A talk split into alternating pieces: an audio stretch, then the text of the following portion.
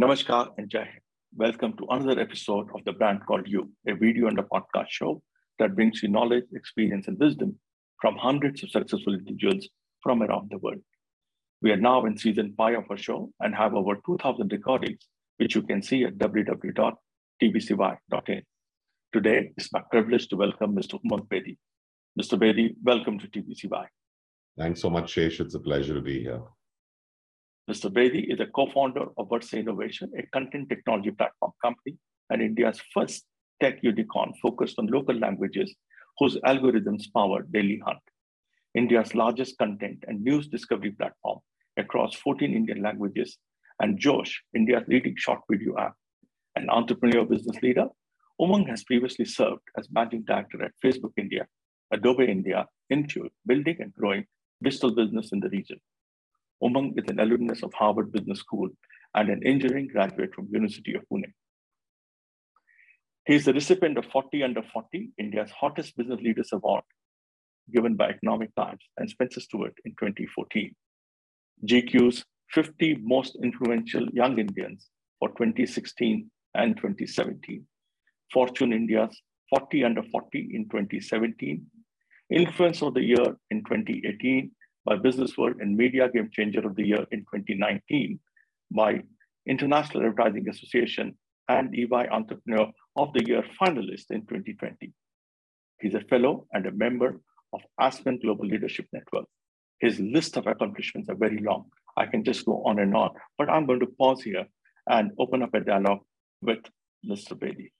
Umang, it's a pleasure to have you. I know you keep a very, very, very busy schedule, and you've been all over the world in the recent past few weeks and busy with many things. Thank you for taking time, and it's a pleasure to have you with us. Likewise, Shesh, looking forward to this conversation. Umang, you know, there is a lot of interest about you, your background, where you come from, what you've done. I want you to briefly talk to us about your journey from being Umang Bedi to the Umang Bedi. You know, who you are today and how it started, what it is. Can you just briefly tell us a little, about your journey? Yeah, no, firstly, I think they are the two same Umang Bedis. I think there's no difference in who I was 20 years ago and who I am today. I think fundamentally, when you know, your title of the show is called The Brand Called You. And in my, you know, I love the story of how brands are built, whether they are individuals or their businesses.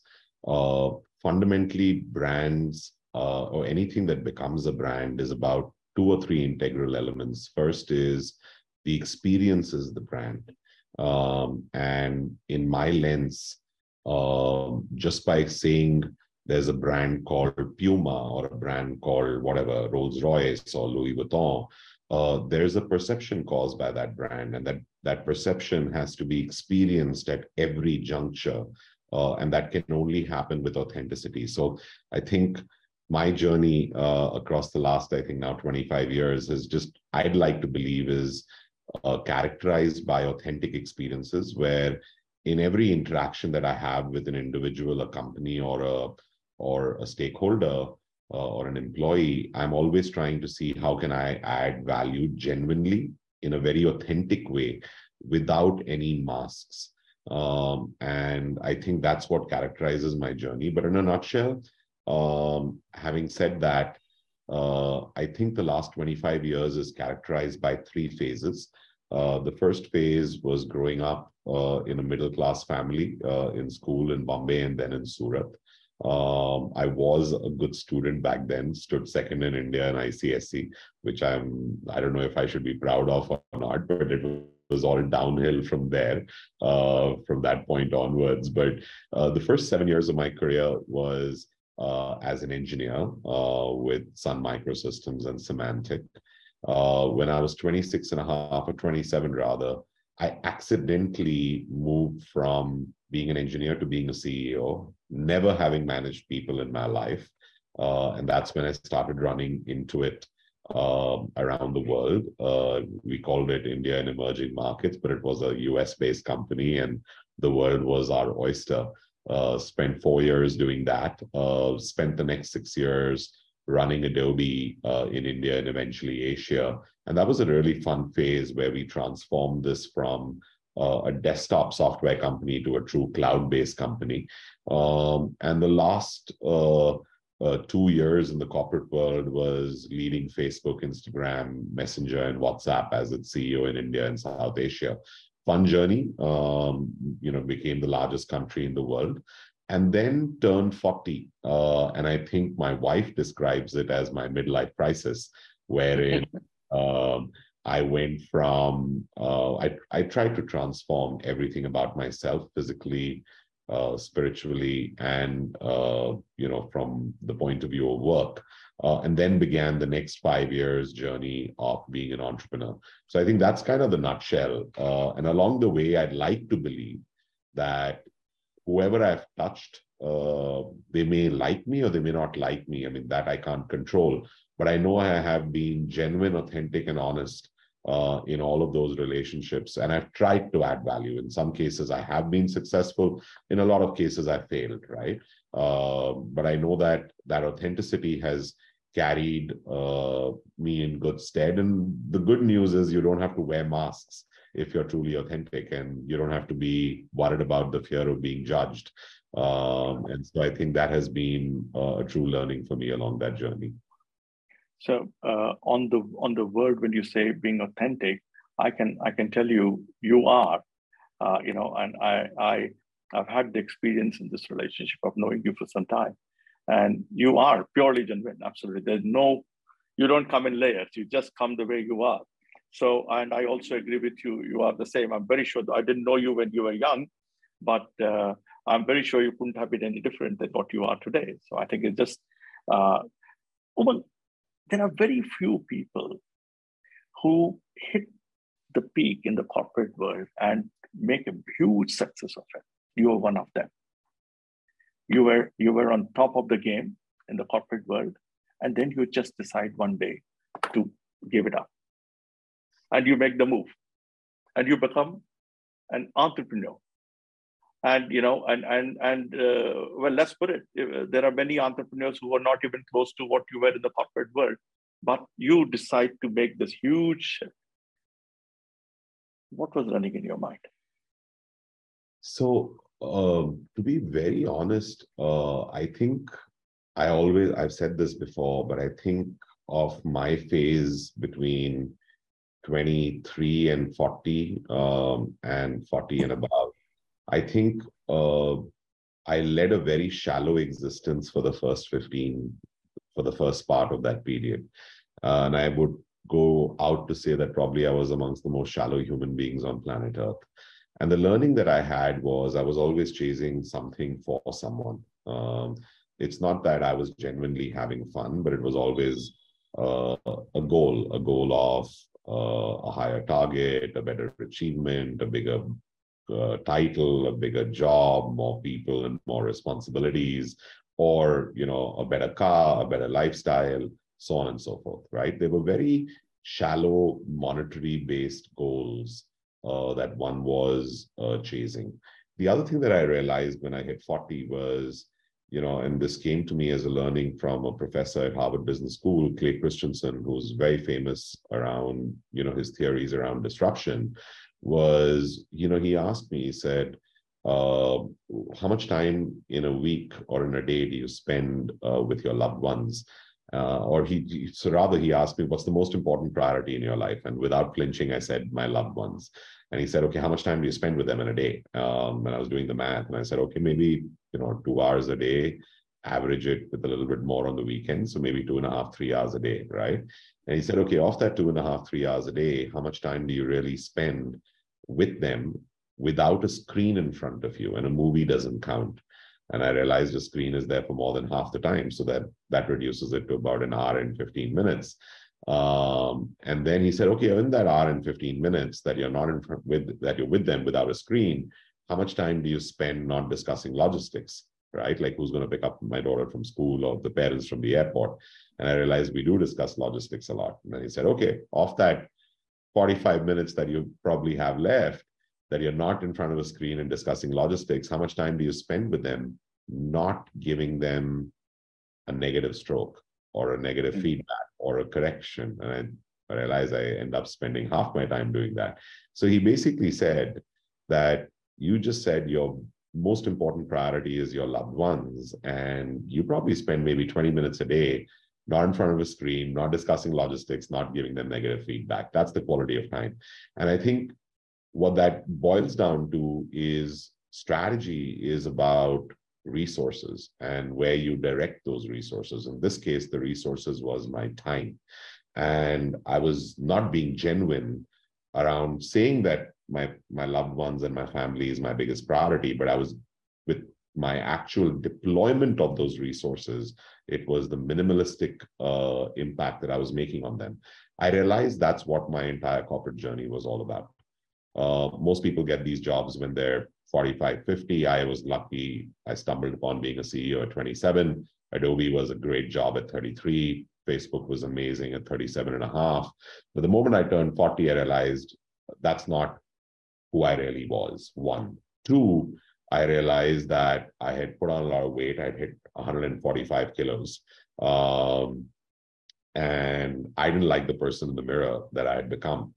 And three, I was always wondering that, you know, as the head of Facebook in India, it is a very powerful external job where, you know, everyone, you never get refused an appointment.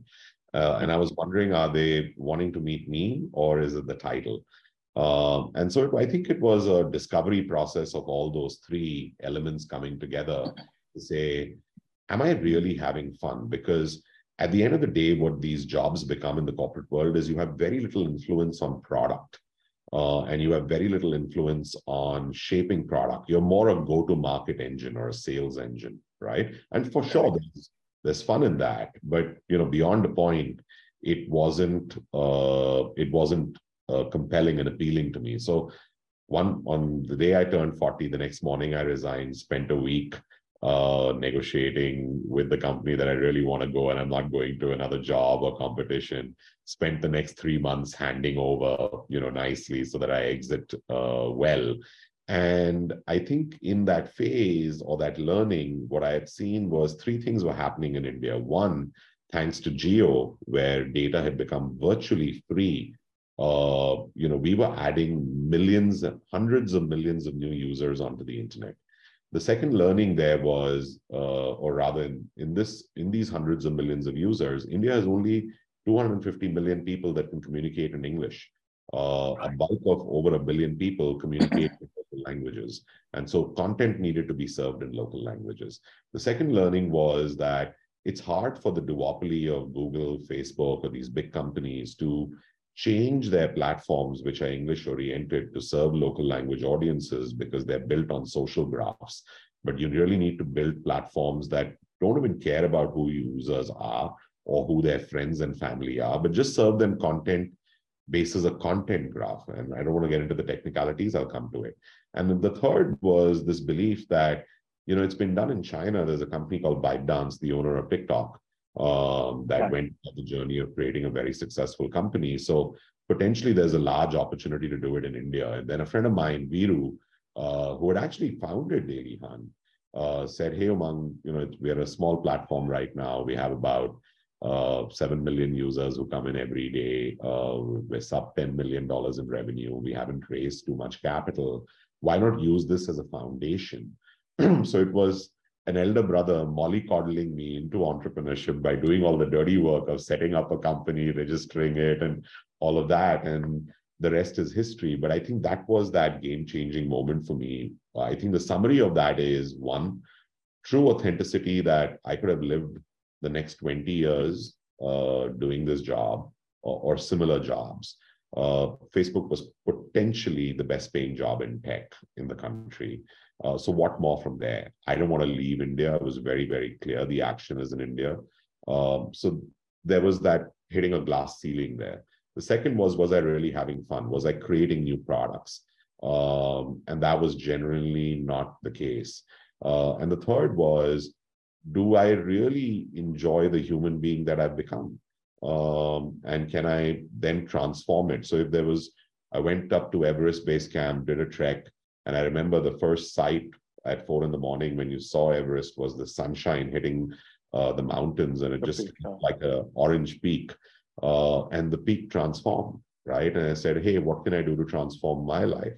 And so the next 8 or 9 months was a massive struggle, flying economy all over the world when you're used to a certain, you know, whatever the perks of corporate jobs, renouncing all of that, you know, just changing over to normal t-shirts and jeans and sneakers, and traveling the world, going on the ground, meeting people, meeting investors, building a business, building the product, and transforming my own life. So I went from 145 kilos to 76.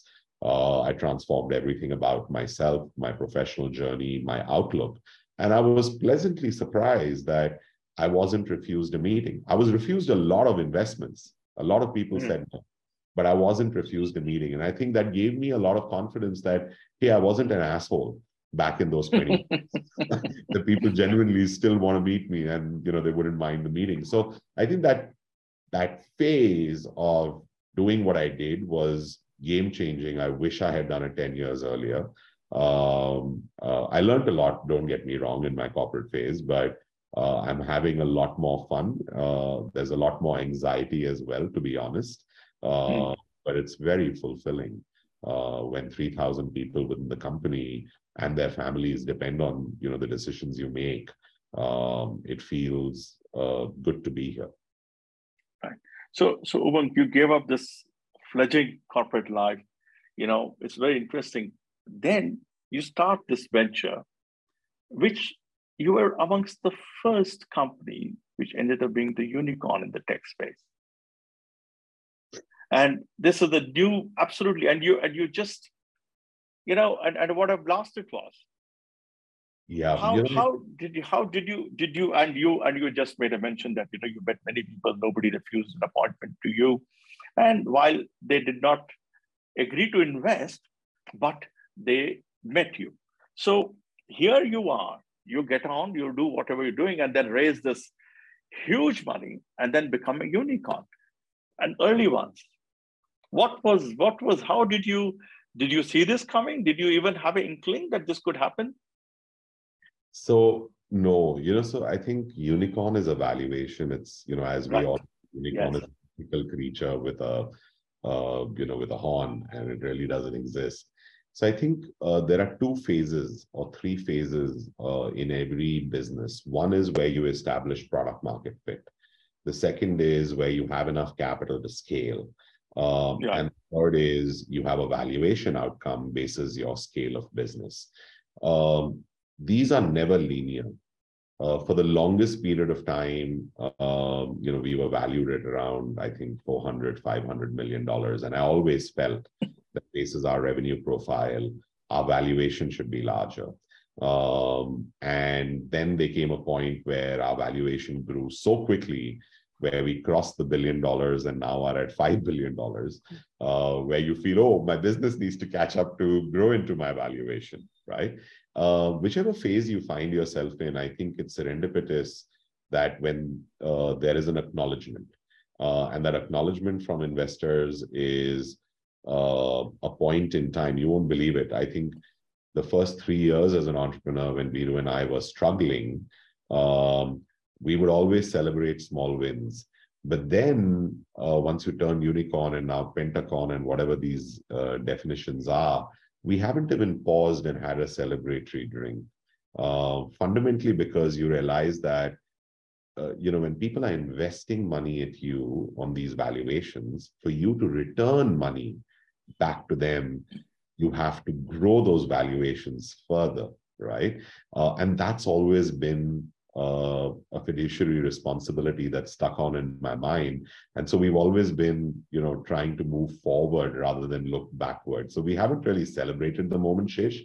I think it's a privilege, but there's a lot of flakiness with startup valuations in India as well. I just want to be very open and honest. And I think a lot of businesses get valued pre-money, pre-revenue, and then they struggle because it's hard to make revenue and build a real business in India. You know that, right? I mean, you're an accomplished leader yourself.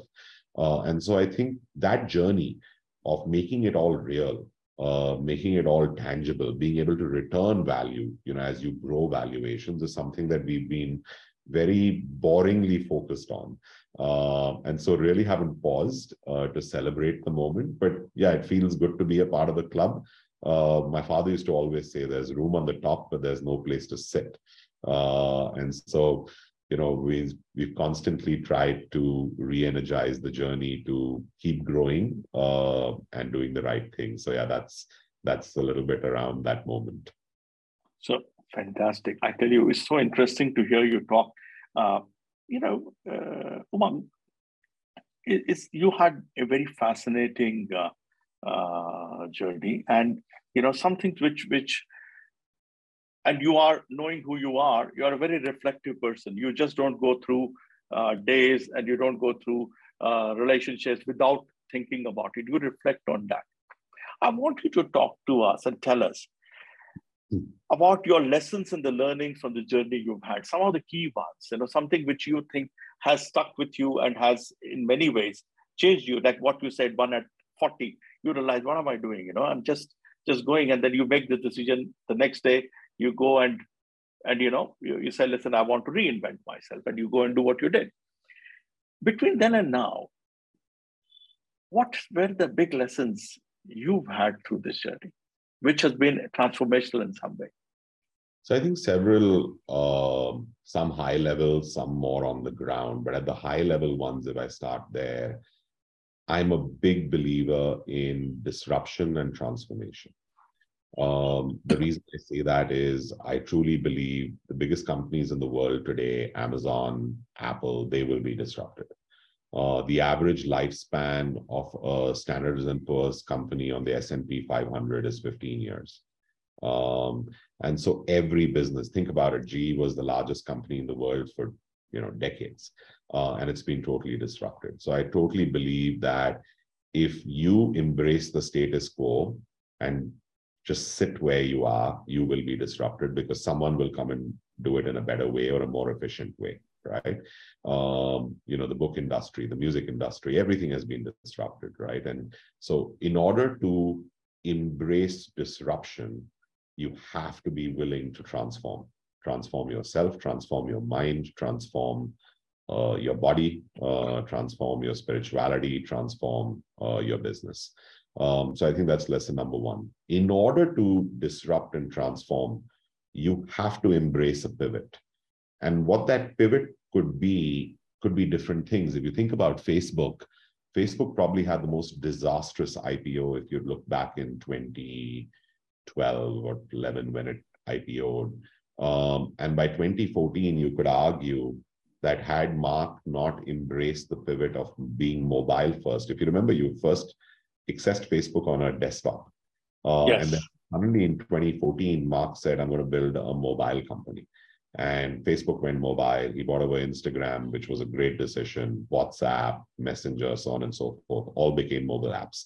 So in that journey of disruption and transformation, you've got to embrace a pivot. And then you've got to go all in with ruthless prioritization and focus. Everything else is noise, but you just go after that one pivot that you believe in. That's a very, very important learning in my mind. The third learning for me is what I call old power versus new power, right? We come from a world where as you grow higher and you become a CEO, things become more secretive, things, you know, knowledge is honed in by a few. But I think we're living in a world of new power where the best ideas come from the lowest ranks within the company. They're closest to the ground, they're closest to the customer. New power is like current. You gotta, you know, it's like water. You gotta let it surge, and you gotta create frameworks for open conversation and open dialogues, wherein the youngest engineer in the room can call you an idiot or an asshole respectfully. He disagrees with your point of view. And you know, I'll give you one example of that. We had an engineer, a young kid, 25-year-old. The average age of the company is 26, so I already feel like a dinosaur. But one kid came over and said, I hate Dailyhunt. And I was like, really? It's such a useful app. It gives me news updates. He's like, no, it's boring. It feels like something for my grandfather. So I said, hey, how would you make it more compelling? And then he said, it has to be snackable, more visual. And now if you open up Dailyhunt, there's something called Espresso, which is a long stories-based feed. You can go deeper into it. It's very visually immersive. It's just got summaries. And of course, you could go into the longer read section if you choose to. But he completely transformed the product. And that came from a 25-year-old kid. And that's an example of new power, right? So I think at a high level, those are the three things. You've got to be able to disrupt and embrace transformation. To do that, you have to embrace the pivot. And you've got to think about new power and create frameworks where that new power can surge and you can learn from it, because you're getting older. And especially in an age of, you know, where we are with generative AI and ChatGPT, the world is going to transform. And if you think you know it all, then you have something which I call founderitis, wherein all founders truly believe that they're right and they know best, and that's the last thing, because companies will, you know, most companies are built to die. They don't have a lifespan of more than 15 years. I think on a ground level, the three big learnings are: one, hire people that are better than you, more experienced than you, and you know, who bring more subject matter knowledge than you in the domain that they work in, right? My group CFO, for example, is 20 years more experience than me. He's built companies, sold them, listed them. He's done a lot more than me. And so you hire for your deficiencies, right? The second thing that I think is very important is empower people to the point of discomfort, wherein it's their decision. Let them go run with it.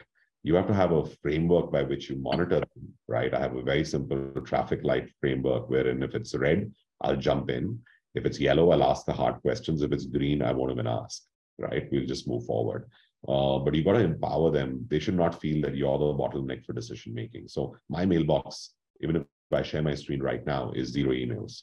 There'll be nothing pending or sitting with me, because the decisions are left to the key people that matter, right? And they're truly empowered, and that is scary, right? And I think the third learning is you got to show people the bigger vision of why you're doing things. You cannot imagine the power of communication.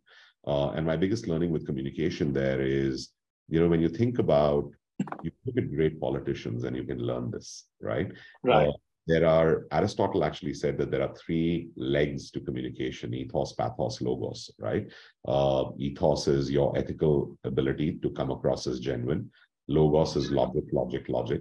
And pathos is my ability to understand, where is Shesh coming from? What is his background? How do I convince him? And so I think when you strike the three in equilibrium, that's when magic happens, because you just can't tell people to do things because of a logic.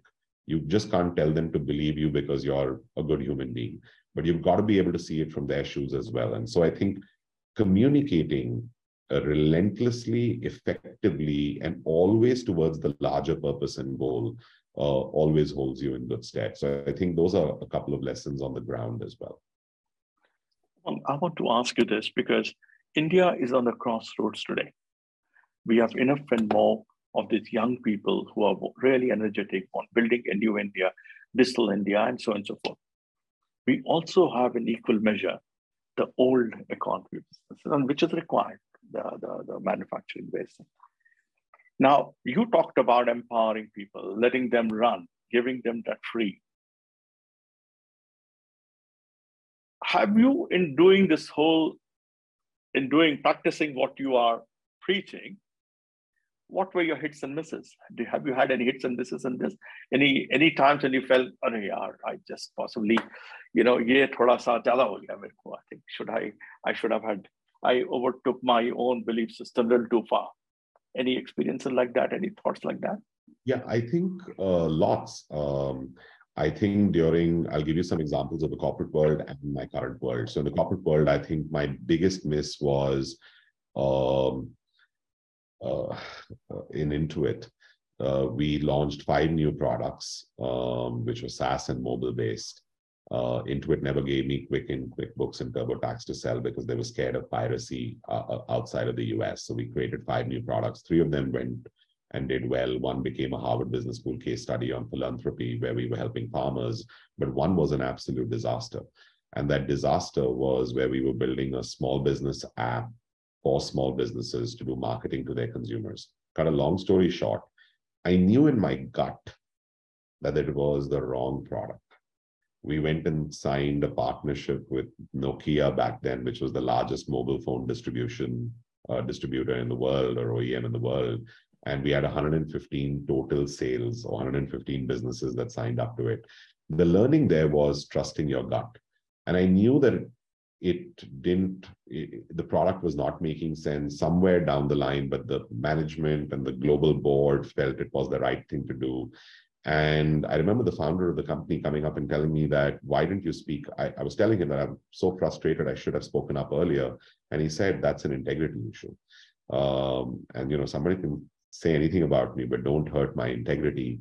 And he said, it's an integrity without compromise, because most of the time, you know something because you're closer to the ground on the reality. And so you should always speak up, make yourself. Wow. And that was a lesson that I learned. We burned $20 million and it was an unsuccessful launch. So that was a big, big, big drawback. Earlier on in my career, when I was an engineer, I worked on a very big project. It had to deal with a certain government. And then last minute, it came down to doing things that would break the Anti-Corruption Bribery Act. And so we walked away. That was a very big setback. During this journey as an entrepreneur, we've launched 2 hyperlocal products that have failed. We've launched another video product and a jokes product that failed. So there are enough and more failures. I think the learning there is you fail, but you fail fast. Don't take too much time around it. The first time I made that mistake where I spent a lot of time, money, and resources. And so you got to find a more rapid way of experimenting and failing. That's the big learning in this lesson. And I think you just got to learn from those mistakes and move on, right? Like you just have to try not to repeat them and ideally learn from others' mistakes. See if there are precedents in the market. But there have been, like if I had to characterize it, you know, the external profile, of course, just shows a little bit, but it doesn't show the whole laundry list of failures where there are large across the last 25 years. So, Umang, you know, what does success mean to you? You, in a very short span, have achieved so much. What does it mean to you? So, till a long time ago, maybe 20 years ago, success to me meant a materialistic outcome. I think what I've realized is as as we've all grown, as you grow, your needs are finite. Your food becomes finite because of, blood pressure, diabetes, all kinds of complications that people have. So you're already taking care of that.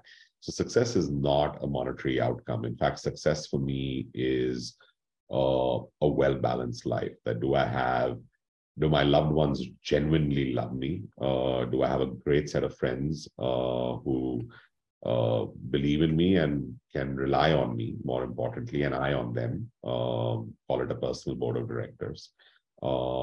Success for me means, what impact am I leaving on the world? And I think that's a question that's really bothering me now, wherein I can claim that we've got a couple of 100 million people that use our app, and we empower them with information.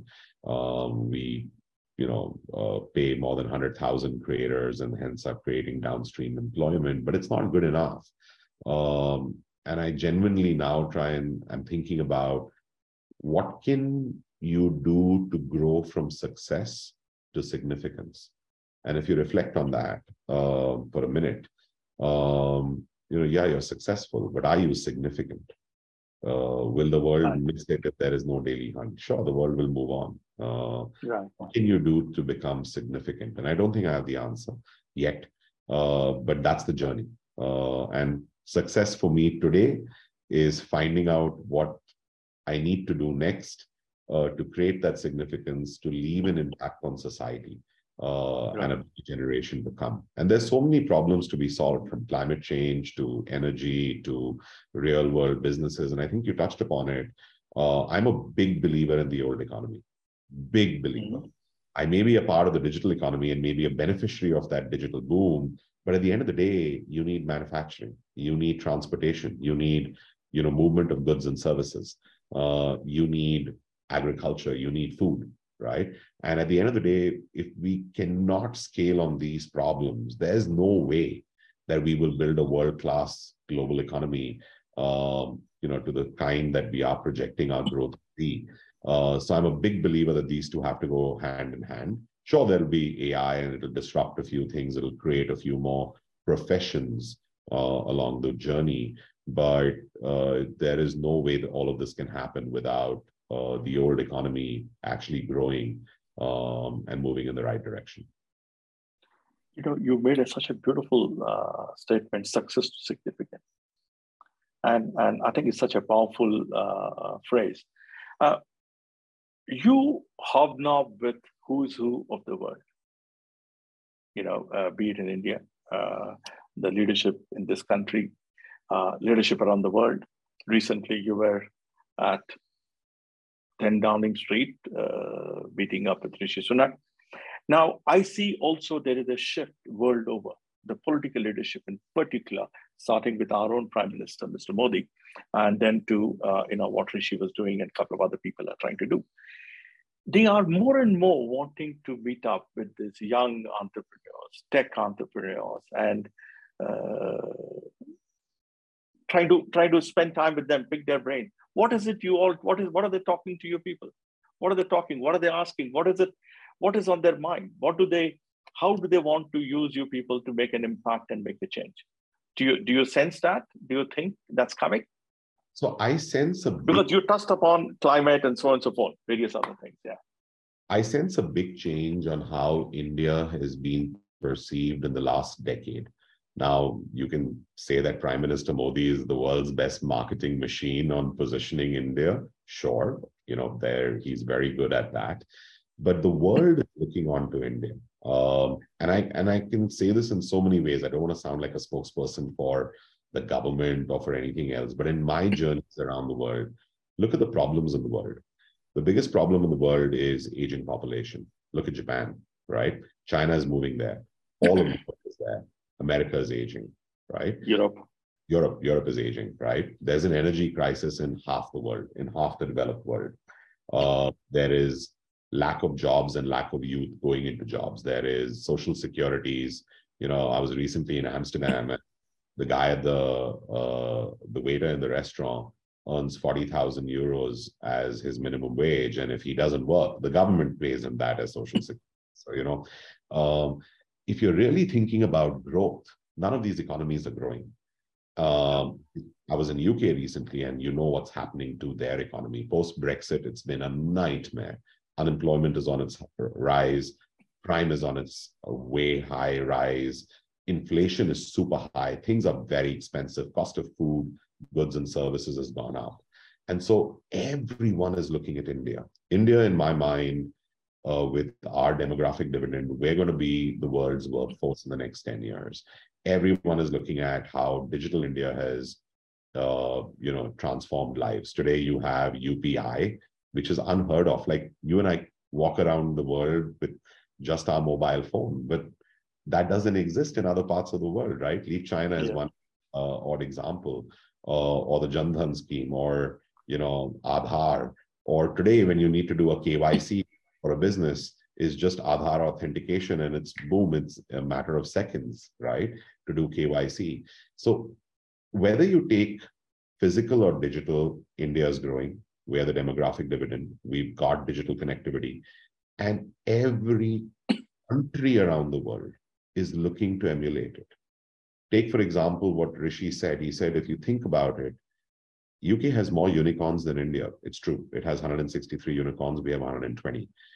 UK has more happening on deep tech, climate tech, genome work, so on and so forth. But the ultimate dissemination and usage of that tech down to individuals and small businesses is abysmal.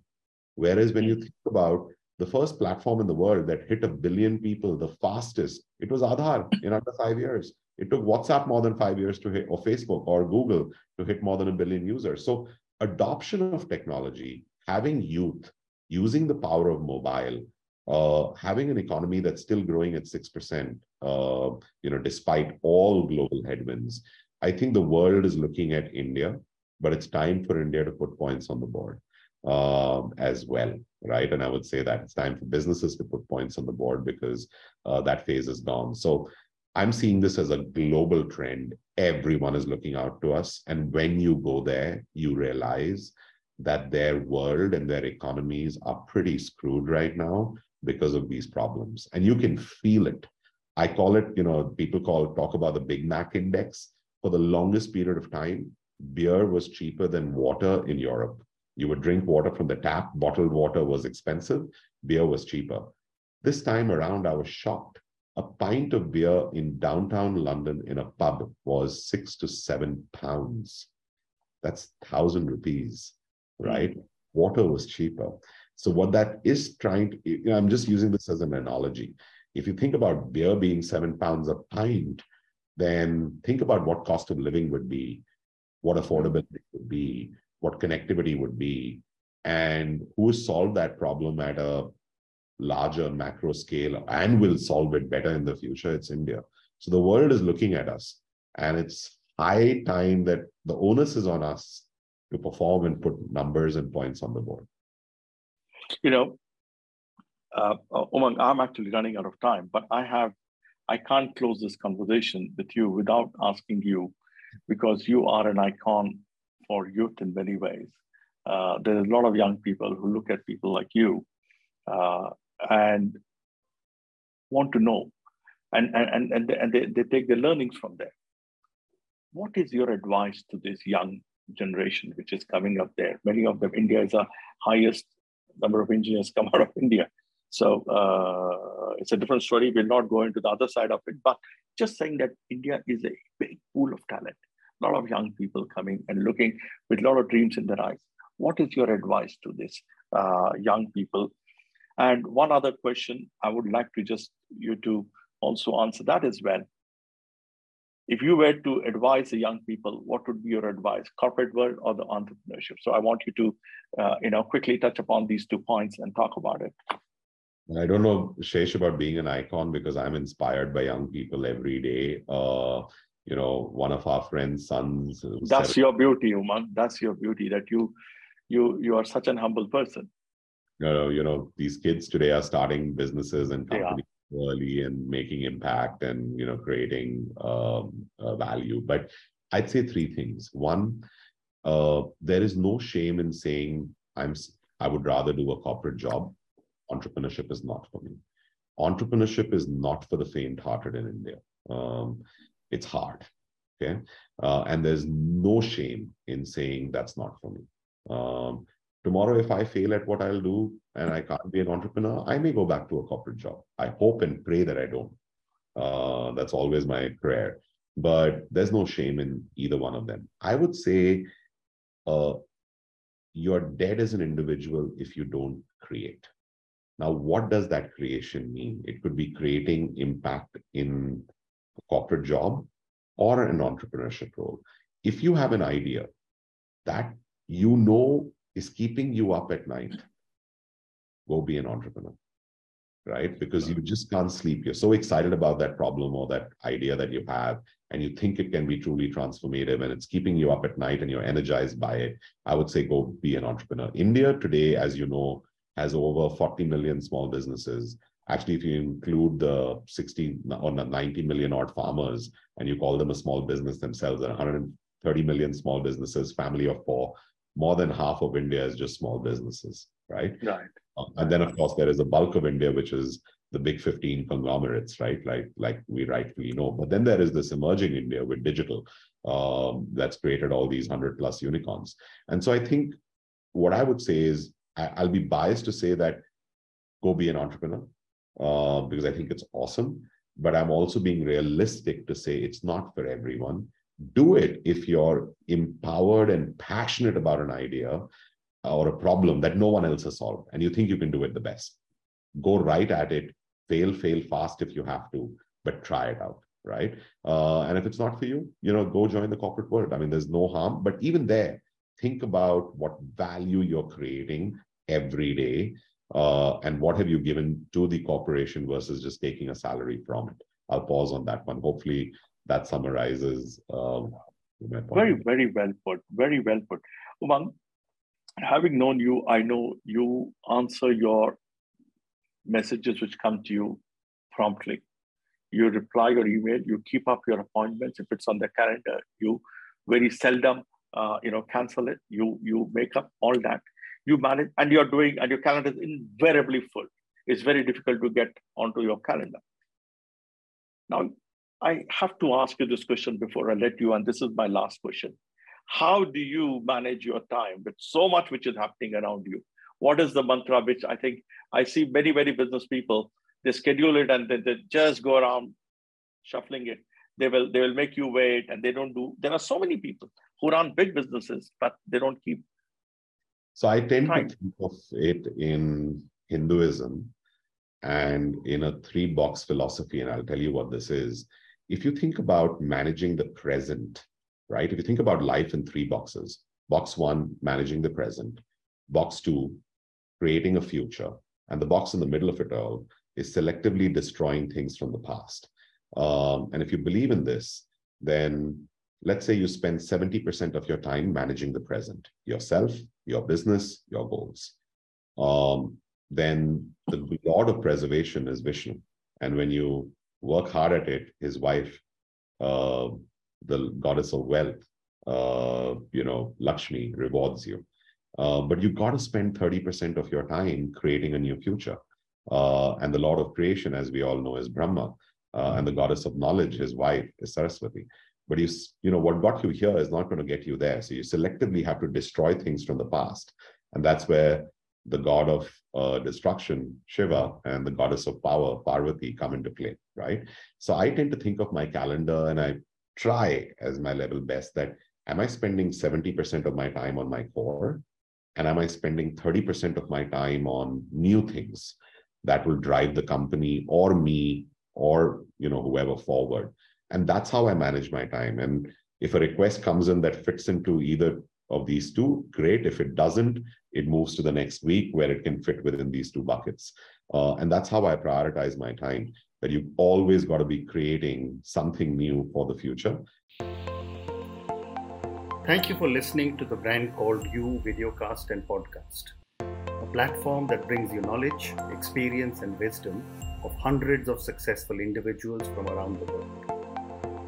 Do visit our website www.tbcy.in to watch and listen to the stories of many more individuals.